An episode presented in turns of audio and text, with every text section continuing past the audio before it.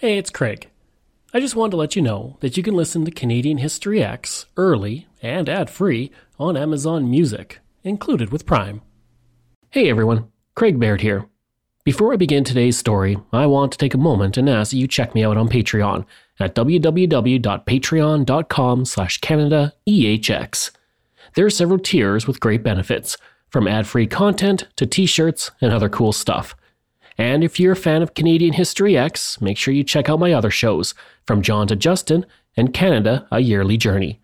And don't forget, you can also donate directly to the show at www.canadaehx.com. It helps keep this show going. All right, on with the show. A listener's note the following episode contains coarse language, adult themes, and content of a violent and disturbing nature, and may not be suitable for everyone. Listener discretion is advised. On a cold winter night in February 1880, a family went to sleep in their home that they lived in for decades. Outside, a drunk mob gathered, holding an assortment of weapons including an axe, shovel, pitchfork, and clubs.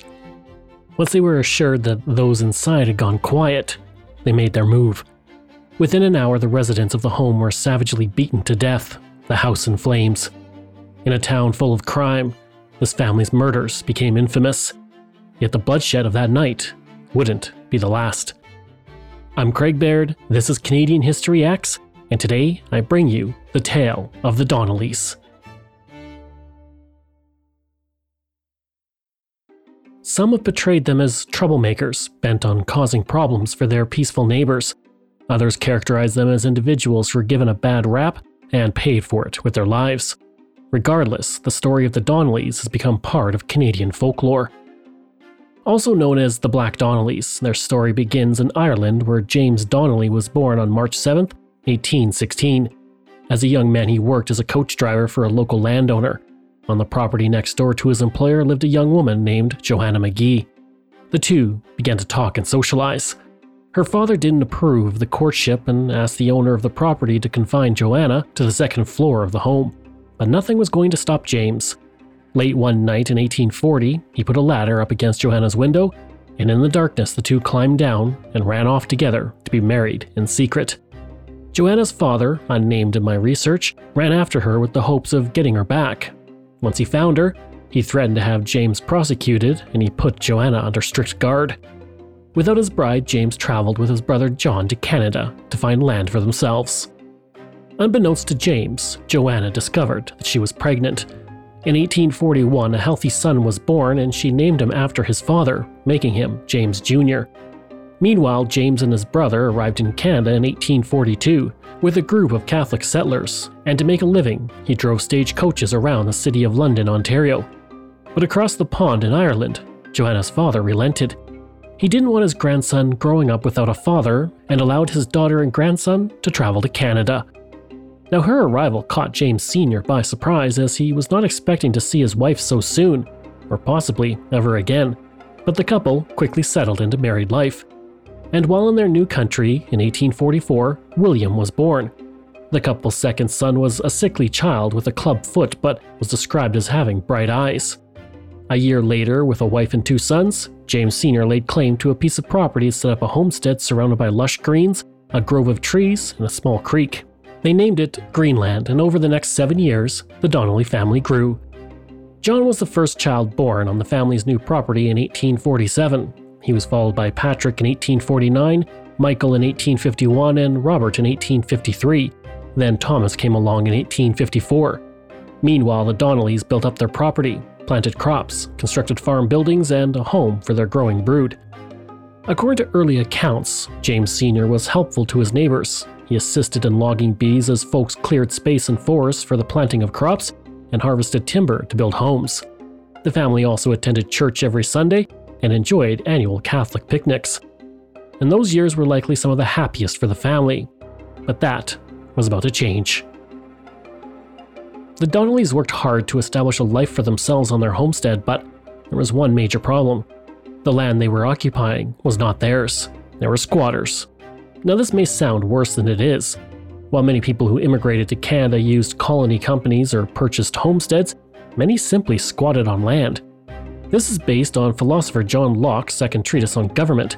Published in 1690, he proposed that although persons belong to God, they own the fruits of their labor. When a person works, that labor enters into the object. Thus, the object becomes the property of that person. And in the case of the Donnellys, there's an added level of complications. Now, although James Sr. had laid title to his land called Lot 21, he transferred the rights to his friend John Grace. Now, I don't know the circumstances of the transfer, but it had long lasting consequences. And while he had the deed to the land, John Grace never registered it. Now, he was likely going to trade it. It's possible he and James Sr. had some sort of understanding. Whatever the circumstances, those details are lost to history. Important to our story is that in 1855, John Grace sold the title to the property to another man, Michael Maher. In the meantime, the Donnelly Patriarch stated there was no chance he was going to move from the property, and for the most part, the community seemed to be fine with that. Everyone except Patrick Farrell. Farrell was born in Ireland and arrived in the area around the same time as James Donnelly, with whom he may have been a distant relative. In 1850, Patrick Farrell moved to the property across the road from the Donnellys, and the two men never got along. Some say it was because of the abrasiveness of Patrick Farrell. Some say it went back to a family feud in Ireland, the origin of which we will never know.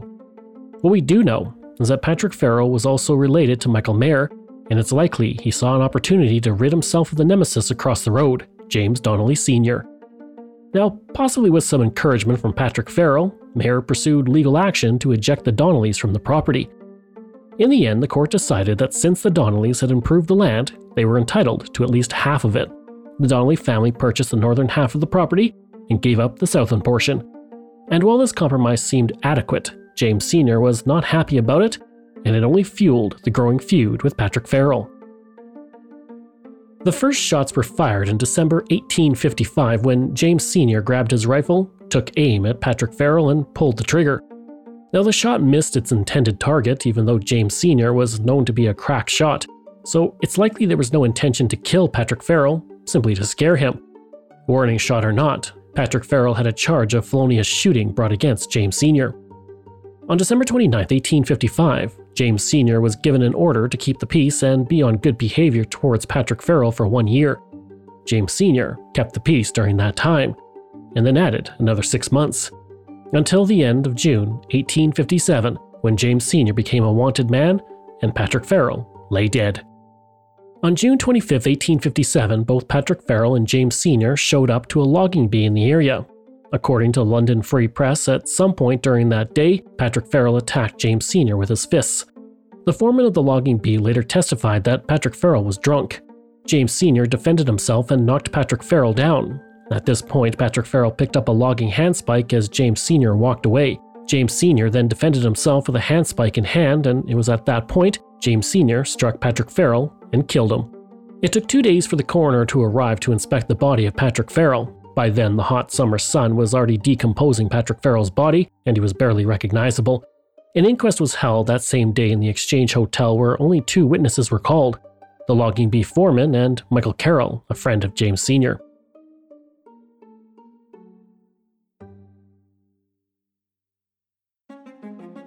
A warrant for the arrest of James Sr. was issued, but when constables arrived at the Donnelly home, they were told he was gone.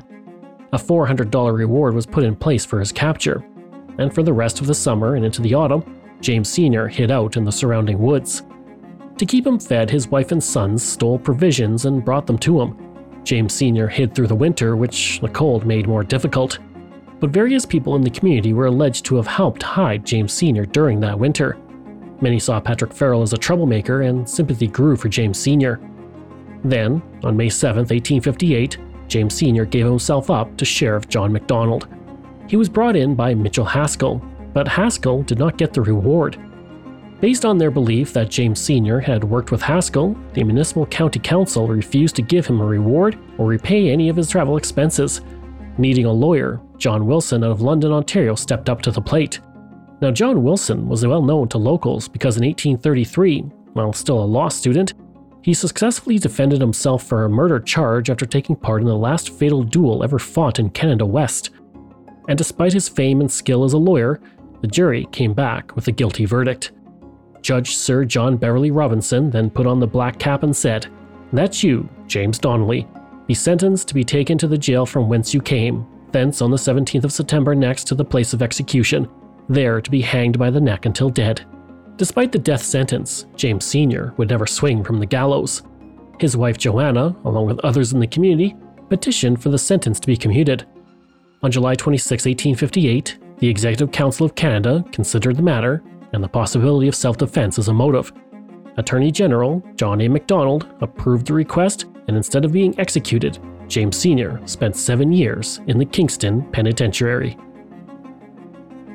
While James Sr. was in prison, the family did their best to keep going without the head of the household and breadwinner.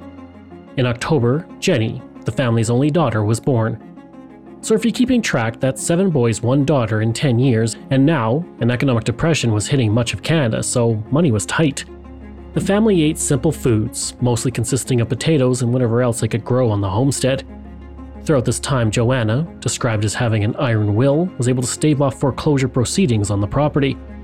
She worked hard to bring in money, mostly by selling food grown on the farm, and kept the family happy and, for the most part, healthy during those tough years. At the same time, she and others in the community worked to have the sentence of James Sr. shortened, and those efforts were unsuccessful. While he was in prison, though, James Sr. gave away part of his property so that a one room schoolhouse could be built. And despite the school literally sitting next to their property, the Donnelly children were unable to attend. According to William Donnelly, his mother, to the lack of funds, rarely had proper clothes for them to wear to school, and most of the children were simply schooled at home by Joanna herself. Finally, in 1864, James Sr. was released from prison. Upon his return, he saw that his children had grown up without him. James Jr. was now 23, while William was 20, and the others were moving into their early years while Jenny was a seven year old child he had never met. William, who was sickly and been mocked as the clubfoot cripple in the community, had become the leader of the family. He was described as very intelligent, with a personality that was called cool, determined, and far seeing and perhaps due to the growing prejudice against the family and the efforts of their enemies to discredit them and tarnish their reputation, a trend emerged in the towns of Biddulph and Lucan. If something bad happened, the Donnellys were at fault. It was said that if a farmer's wife left a fresh pie on the doorstep to cool and the dog ate it, the Donnellys would catch the blame. The same year James Sr. was released, 1864, William was charged with larceny of wood. Joanna was also charged with having stolen goods in her possession. Both charges were thrown out due to a lack of evidence. And as I proceed with the story, you'll see this become a common trend.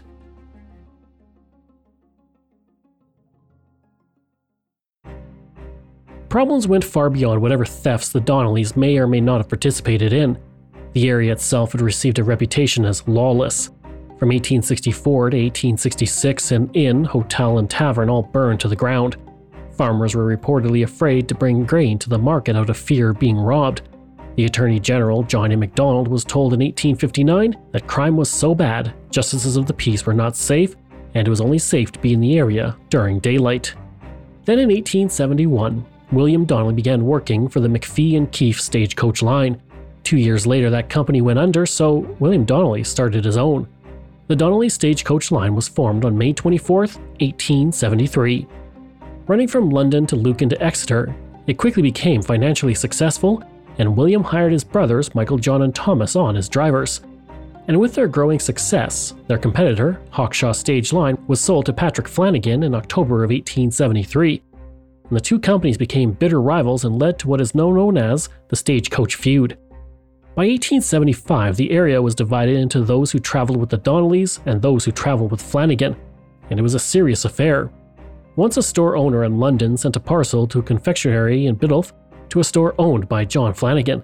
He used the Donnelly line to send the parcel.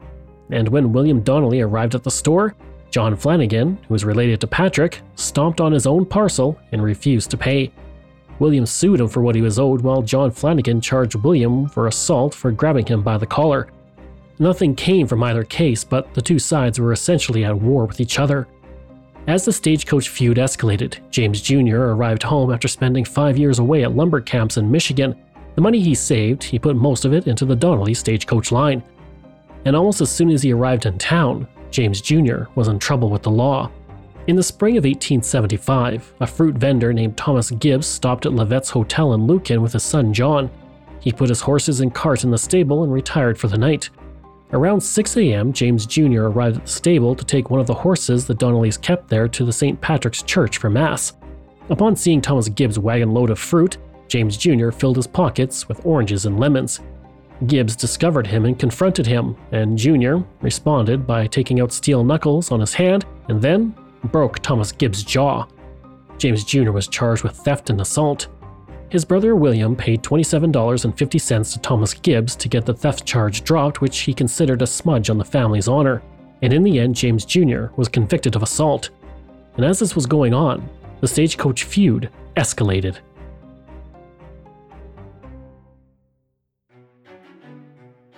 On July 2, 1875, William Brooks, a driver for Flanagan, was taking the usual route from Exeter to London. He had just passed Lucan when the Donnelly stagecoach appeared on the road behind him, traveling at a faster speed. The Donnellys attempted to pass William Brooks, but he refused to move out of the center of the road. And then, without warning, the left front wheel of William Brooks' stagecoach suddenly flew off the axle and rolled away. The stagecoach fell to the ground. William Brooks and a passenger traveling up front with him were thrown from the stagecoach into the path of the speeding Donnelly stagecoach. The passenger was able to avoid the hooves of the horses as he fell to the ground. William Brooks fell into the harness and reins of the horses pulling his broken stagecoach. The terrified horses ran for a third of a kilometer before they finally stopped. Along the way, William Brooks's body was dragged and his head repeatedly hit the road. When the horses stopped, the remaining passengers jumped out of the vehicle, but by then, William Brooks was near death, and a few hours later, he was gone. A coroner's report stated that the death was accidental, but rumors swirled around town that the Donnellys had sabotaged the stagecoach and somehow were responsible for the fatal accident. With that incident in mind, Less than two months later, on August 31, 1875, Thomas Donnelly was driving the family stagecoach as he left London with 10 passengers. Along the journey back to Lucan, the Flanagan stagecoach, loaded with eight passengers, began to overtake the Donnelly stagecoach and passed it. Soon after, two passengers in the Donnelly stagecoach asked if they could stop for water. Thomas agreed and he spurred on the horses towards a local hitching post along the way. Meanwhile, Robert McLean, the driver of the Flanagan stagecoach, kept his horses at a slower pace and refused to move from the center of the road. Thomas took a stagecoach to the right to make a dash ahead of Robert McLean. To do so, Thomas had to squeeze between the Flanagan stagecoach and a pump beside the driveway near the hitching post, but as he attempted this, Robert McLean pulled his horses to the right and blocked Thomas. Thomas swerved and his wheels went up the stone pile next to the pump, the stagecoach tilted, and the hind wheel of the Flanagan stagecoach caught the front wheel of the Donnelly stagecoach. Both stagecoaches flipped, sending passengers and luggage across the road. After the crash, Thomas yelled at Robert McLean, asking why he had swerved. Robert McLean reportedly stated he would do it again if he had the chance. And while no one was killed, several of the passengers on the Donnelly stagecoach were injured. Two passengers, Louisa and Martha Lindsay, sued the Donnellys, and damages were paid. The Donnellys had to repair their stagecoach while the Flanagan stagecoach continued to run. About two weeks later, on September 17th, the Flanagan stagecoach's axle broke while crossing a bridge, sending its passengers and driver into the stream. Somehow, some speculated the Donnellys were behind the accident. Two weeks later, after that, on September 30th, the Flanagan stable burned to the ground. And while no equipment or horses were lost in the fire, 1,500 bushels of grain and $4,000 in valuables were destroyed. Patrick Flanagan immediately blamed the Donnellys for the fire, but stated he didn't know which of the family members had started it. A few days later, on October 4th, at another set of stables Patrick Flanagan owned, he locked up his horses and stagecoach and went to his room at the Queen's Hotel in Lucan. That night, the stable burned to the ground, but thankfully, all eight horses were saved. As the stagecoach feud surged, William Donnelly married Nora Kennedy in the autumn of 1875. All of William's brothers stood beside him at the altar during the happy occasion, and the priest stated he had never seen such a fine group of young men. That opinion was not shared by Nora's siblings, who hated William and his siblings. Nora's brother John stated the Donnellys were nothing more than thieves and robbers. Her parents also hated William's parents, but they accepted William into their family and seemed to be very fond of him. The wedding was a nice break, but there was trouble brewing on the horizon for both the Flanagan and Donnelly stagecoach lines, and it had nothing to do with the feud. In early 1876, the London, Huron, and Bruce Railroad began operations, and with the arrival of the train, more passengers chose to ride the rails than take the stagecoach. It was faster, and, considering the past few years in the Lucan area, safer. This is where Hugh McKinnon enters the story. He was a large man who won many championships at the Highland Games, and he was formerly a member of the Hamilton Police Force before he was expelled due to his charge of aggravated assault during an arrest. No longer with the police force, he became a private investigator. One day, while traveling with Sandy Reed, a Lucan citizen, he was told about the Donnellys. He offered his services to Patrick Flanagan and was hired in an attempt to scare off the Donnellys and get them to leave the community. Hugh McKinnon arrived in the community in early 1876, believing he was undercover and anonymous, just another stranger in the community. What he didn't know was that a friend of the Donnellys, Thomas Johnston, who was with the London police force, had alerted them to the fact that Hugh McKinnon had arrived to deal with them, and according to some sources, William then hatched a plan.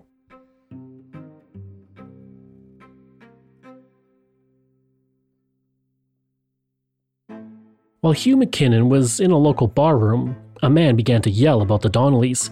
He saw this as his chance and immediately yelled at the man to shut up or he would deal with him. Then he slapped him in the face. After this brief altercation, William and his brothers, sitting at a nearby table, invited him over to sit down with them. The Donnellys then spread a rumor that a stranger, Hugh McKinnon, was in town to beat up Thomas Donnelly. It spread and bets were taken on whether Hugh or Thomas could best each other in a fight. Most of the locals bet on Thomas, knowing his large frame and strength. Meanwhile, the Donnellys covered all the bets. Thomas then lost the fight, and the Donnellys were able to pick up a few dollars. But despite his efforts, Hugh McKinnon was unsuccessful in digging up dirt or driving the Donnellys out of town, and he left the 87 never to return. Meanwhile, the stagecoach feud continued when another one of Flanagan's stagecoaches was destroyed by a fire in 1876. Patrick Flanagan then sold his stagecoach business to Richard Bryant. Soon after buying the business, Richard Bryant suffered an accident when his stagecoach had its axle broken during a trip to London. He was thrown from the stagecoach and his leg was broken in the fall and while he was recovering, someone smashed his stagecoach to pieces in the middle of the night. But rather than give in, Richard Bryant bought new stagecoaches and hired three drivers a man named Carling, a farmer named Peter McKellar, and Rody Kennedy, Nora Kennedy's brother and William Donnelly's brother in law. Carling soon quit after he was beaten up by Robert Donnelly in what he called an unprovoked attack. And throughout the 1870s, every single member of the Donnelly family except James Sr. and Jenny appeared in court as a defendant at one point or another. On February 24, 1876, during the wedding of Thomas Ryder and Honora McKay at the St. Patrick's Church, Constable John Corsi showed up to arrest James Jr. for punching Rody Kennedy. William stepped between the constable and his brother and put his hand on his pistol, threatening to shoot any man who took his brother. The constable retreated and went to get some help by recruiting some citizens of the town. This posse then burst in Fitzhenry's, a tavern in town, to arrest both William and James Jr. A crowd surrounded the constable and a small posse to protect the Donnellys, and before long, there was pushing and shoving, and a near riot ensued. William then appeared with a pistol and shot a bullet into the ceiling. In the altercation that followed, another shot was fired over the constable's head before the Donnelly brothers were able to escape. A group of townspeople were organized to search for the brothers, and several people came forward to pursue old charges against them, whether they had evidence or not. In fact, in the first three months of 1876, the Donnelly brothers were charged with 33 different crimes. The charges ranged from using profanity to arson and assault. Eventually, due to the lack of evidence, as was so often the case, most of the charges against the Donnellys were dropped. However, William James and John Donnelly were convicted of assaulting the constable. John was given three months, while James Jr. and William were given nine months each and soon after he was sent to prison, William fell ill, and his sentence was commuted to only one month due to poor health. But violence continued to plague the area. In 1877, the stables and stages of the Donnellys were burned, as was Michael Donnelly's home. And after James Jr.'s sentence was complete, tragedy struck the family. Two figures were seen lurking near the Queen's Hotel on May 14, 1877. Fire had destroyed the Stanley Hardware building and the McLean Central Hotel the week before. A local group had previously formed to watch the fires and arsonists in Lucan, and upon seeing the two figures, they opened fire upon them. The two men fled and disappeared into the darkness. The next day, James Jr., the oldest of the Donnelly children, died in his bed at the Donnelly homestead. And while the local doctor, Dr. Sutton, certified the death was caused by pulmonary consumption, the Donnelly's enemies spread a rumor that he had died from a gunshot wound he received the previous night. Less than a year later, in 1878, the stagecoach feud finally came to an end when both stagecoach companies went out of business because of the competition from the railroad that had been built up a few years earlier. With the feud over, you would think there would be peace, but let me disabuse you of that notion. On March 18, 1878, Constable Sam Everett was on his way home when someone fired a gun at him from a woodpile 50 feet away. Everett had been hired recently as a constable, but had previously worked as a police officer in Hamilton before he was fired for manufacturing his own liquor. He was also a friend of Patrick Flanagan. Yes, that Flanagan. Naturally, Everett immediately accused Robert Donnelly of shooting at him, and despite Everett's story changing whenever he told it, and despite Robert having an alibi by the time the trial came along, Robert was sentenced to two years in Kingston Penitentiary. But this was not the end of the trouble for the Donnellys, as a new man was on the horizon to take up the role of Nemesis. James Carroll was born around Lucan, but left when he was a young man. He returned in 1878 to live with his uncle, and very quickly James Carroll came to hate the Donnelly family. He argued with them constantly about politics, religion, and everything in between. He soon committed to ridding the area of the Donnellys, whom he saw as an evil part of the congregation of St. Patrick's Church. And over the course of the year, the Donnellys and Carroll traded insults with each other, but, but had not come to violence quite yet. On October 12, 1878, Thomas Donnelly and James Carroll met at an auction sale, and James Carroll accused Thomas of uttering threats which Thomas denied. The two men nearly came to blows before they were separated. The next day, John Donnelly confronted James Carroll about the altercation and accusations. Carroll stated he was not afraid of any Donnelly and could beat any of them in a fight. John ran at him, and Carroll pulled out a pistol. The Donnelly matriarch, Joanna, was milking a cow nearby and called James Carroll a son of a bitch, and Carroll turned towards her with the gun. Seeing his mother threatened with a gun, Thomas Donnelly ran towards James Carroll and grabbed a large stone along the way. He threw the stone but missed him. He then grabbed two more stones and threw those but missed as well. James Carroll quickly left the area and went to London where he laid an assault charge against Thomas. Constables then descended on the Donnelly home where John and William were arrested, but Thomas was gone. Taken to Lucan, John then charged James Carroll with pointing a gun at his mother. James Carroll was then arrested and he was taken to London where he laid a charge against Joanna for using abusive language. All of the charges were eventually dismissed. A year later, in 1879, Father John Connolly arrived in the area to serve at the St. Patrick's Roman Catholic Church. And almost as soon as he arrived, the Donnellys' enemies turned him against the family as they shared only their misdeeds. A few weeks later, Father Connolly went to the Donnelly home and told Joanna that her boys were doing bad things, and if they didn't change their ways, he would straighten them out himself. Joanna replied that there were worse people in the area than her sons. Hoping to change the path of the conversation, she introduced her niece, Bridget, who was visiting from Ireland. Father Connolly talked with Bridget about Ireland, his home country, before going on the rest of his rounds. In the community, Bridget's arrival was greeted by Donnelly's enemies with mutterings and accusations that there was something indecent going on between James Sr. and his niece. They began to call him Old Decency. There was no evidence of any of this actually going on, and in letters home, Bridget appeared to be greatly enjoying her time in Canada. Hoping to bring about some calm to the area, though, Father Connolly formed the Peace Society in June 1879. He asked that members of the St. Patrick's Roman Catholic Church pledge their support and agree to have their homes searched for stolen property. The Donnellys refused to sign the pledge.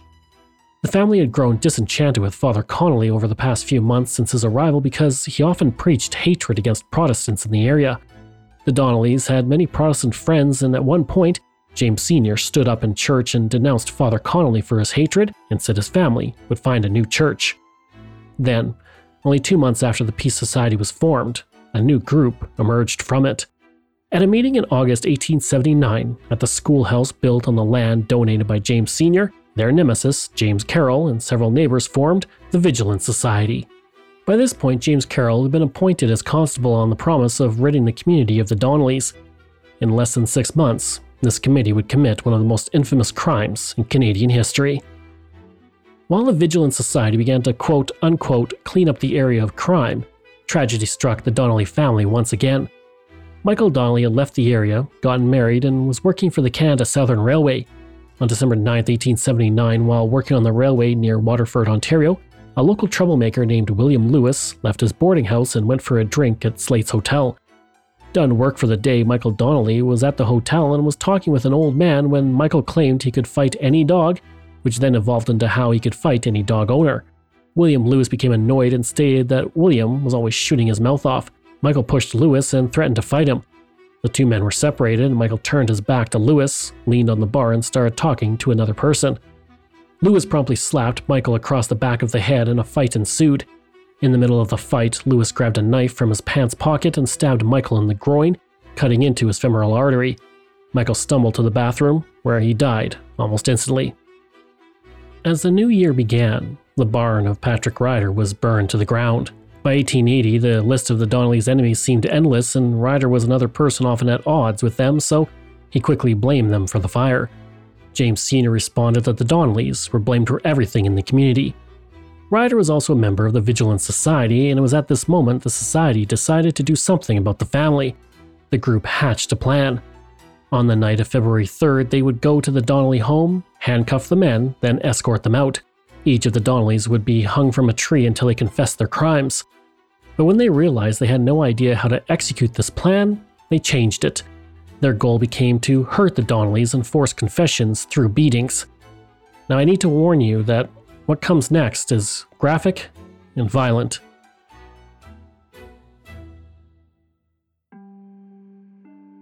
On February 3rd, the Donnellys went about their day as usual. Johnny O'Connor, a boy of 12, was picked up from town to help the Donnellys with some chores. After they were completed, James Sr. asked him if he wanted to stay the night. James Feeheley, a friend of the Donnellys, also stopped by briefly, but this was not a social call. He had been bullied into spying on the Donnellys for the Vigilance Society. After leaving, he told the Vigilance Society that he heard the voice of John Donnelly coming from a bedroom. He was mistaken. That was the voice of Johnny O'Connor. John had left to pick up a sleigh from a friend to head to the trial the next day regarding the barn fire charge brought against the family. He chose to stay at his brother William's home for the night. Once the Donnelly family and Johnny O'Connor went to bed, the Vigilance Society got drunk to dull their nerves and fuel a frenzy. Once they drank, likely too much, they walked to the Donnelly's home and surrounded it. James Carroll was the first man to walk into the house. With handcuffs in hand, he cuffed Thomas Donnelly, age 26, while he slept then yelled that Thomas was under arrest. This woke up Johanna and Bridget, and while James Carroll walked to the primary bedroom where he expected to find John Donnelly, James Sr. stopped him and asked what they were being charged with. James Carroll stated they were being charged with another crime. Thomas demanded to see the warrant. There was none, so at this point, James Carroll gave the signal for the rest of the awaiting men to storm into the house. As soon as the men entered the house, they began to beat James Sr., Joanna, and Thomas.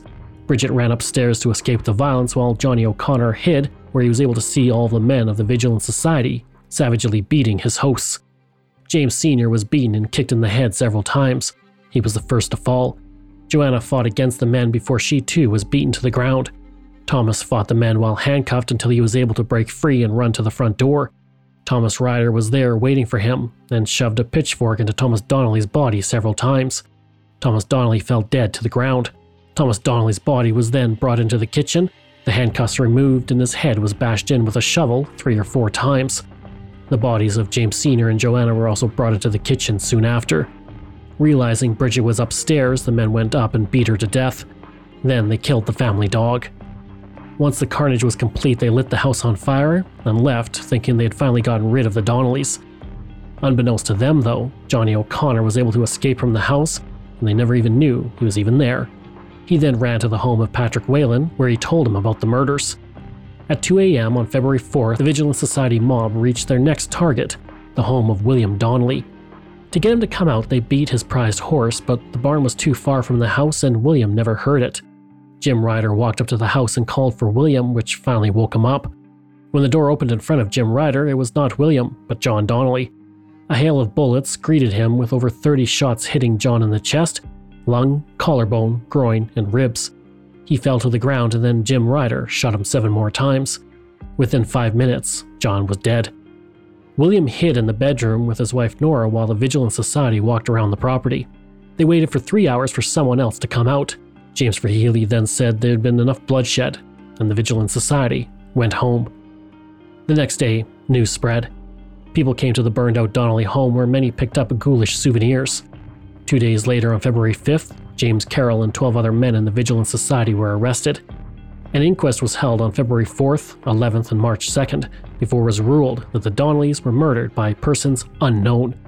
This was despite two people being able to positively identify all of the perpetrators. Johnny O'Connor was able to identify the men who had committed the attack, but since he was 12, his testimony was ignored. Meanwhile, William was able to identify everyone involved, but this too was ignored.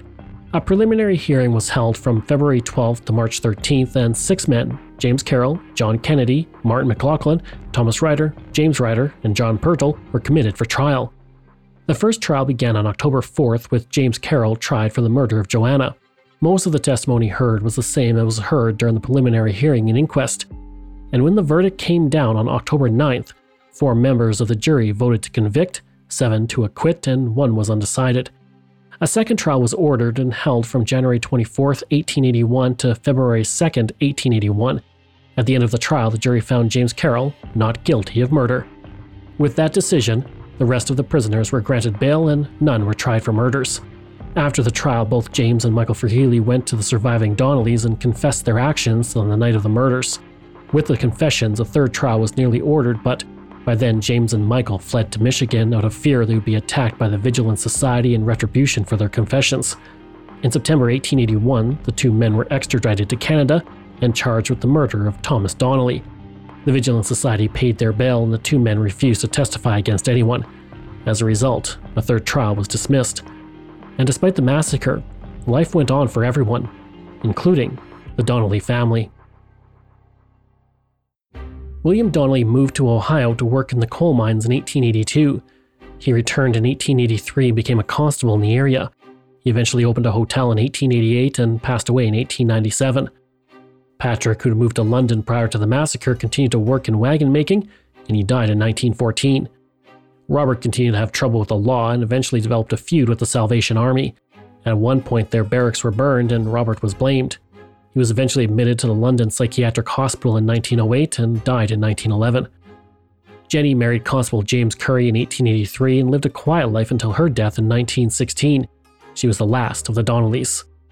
Father John Connolly continued to serve at the St. Patrick's Roman Catholic Church before he left in 1895, and he died in 1909. Johnny O'Connor was reported to be still living in the 1940s in either Toronto, Saskatchewan, or California, depending on the source. James Carroll eventually left the area, moved to Kimberley, British Columbia in 1907, where he spent the rest of his life before he died in 1915. But that's not the end of the story, as there's one more tale to tell. After the murders, the Donnelly family erected a tombstone that was inscribed with the word murdered and those killed in the attacks on February 4, 1880. Over the years, the tombstone became an object of curiosity and vandalism, in 1964, it was removed by the descendants of the Donnelly family and replaced with a new tombstone that didn't say murdered. The story of the Donnellys has also grown with time as it became part of Canadian folklore. The inhabitants of the area tried to suppress the story, and until recently, many who lived in the area may have not even heard of the Donnellys. A possible reason for this was that residents had ancestors involved in the attack on that fateful night, and no one wanted to bring up the story. Today, though, new residents have begun to build a tourist industry around the Donnellys' lives and horrible deaths. Also, some believe the Donnellys are not truly gone. There are stories of a midnight lady who rides up and down the road near the Donnelly property every February 4th. There are also tales of the ghosts of the murdered family that have been seen floating in the fields near where they were murdered. Some say the horses refused to ride past the former Donnelly homestead after midnight. True or not, it's further evidence that the Donnellys refused to be erased and forgotten.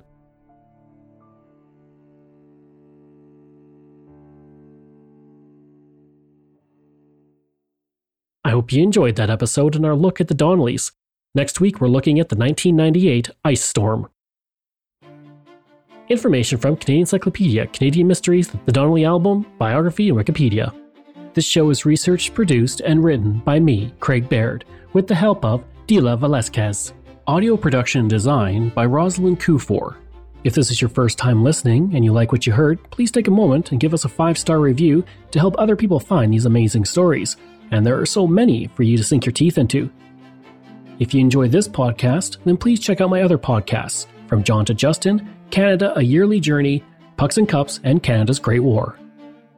We love hearing from you, so if you have a show topic you want me to cover, email me at craig at canadaehx.com or stop by my website and social media. I'll include all of those in my show notes. Until next time, I'm Craig Baird, and this is Canadian History Ehx.